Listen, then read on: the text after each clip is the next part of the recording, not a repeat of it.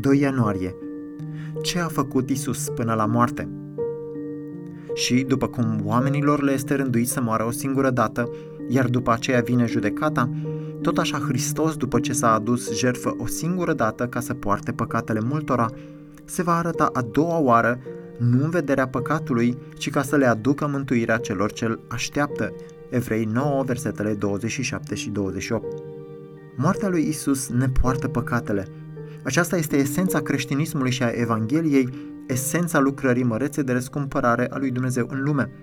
Când Hristos a murit, El ne-a purtat păcatele. El nu a avut propriile păcate, El a suferit pentru păcatele pe care alții le-au făcut, așa încât aceștia să poată fi eliberați de ele. Acesta este răspunsul față de cea mai mare problemă din viața ta, indiferent dacă o percepi astfel sau nu. Există o soluție la dilema legată de cum putem fi drepți înaintea lui Dumnezeu în ciuda faptului că suntem păcătoși?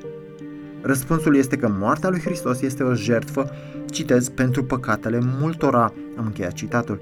El a luat păcatele noastre și le-a pus pe cruce, murind acolo moartea pe care noi o meritam.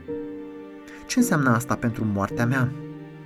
Oamenilor, spune textul nostru biblic, adică mie, le este rânduit să moară o singură dată. Asta înseamnă că moartea nu mai este punitivă, Moartea mea nu mai este o pedeapsă pentru păcat. Păcatul meu a fost îndepărtat. Păcatul meu este îndepărtat prin moartea lui Hristos. Hristos a luat pedeapsa. Dar de ce mai trebuie să mor eu? Pentru că Dumnezeu dorește ca moartea să rămână în lume acum, chiar și printre copiii lui, ca o mărturie continuă a grozăviei extreme a păcatului. Prin moartea noastră, noi manifestăm încă efectele exterioare ale păcatului în lume. Dar moartea copiilor lui Dumnezeu nu mai este dovada mâniei lui împotriva lor. Ea a devenit poarta noastră către mântuire, nu către condamnare.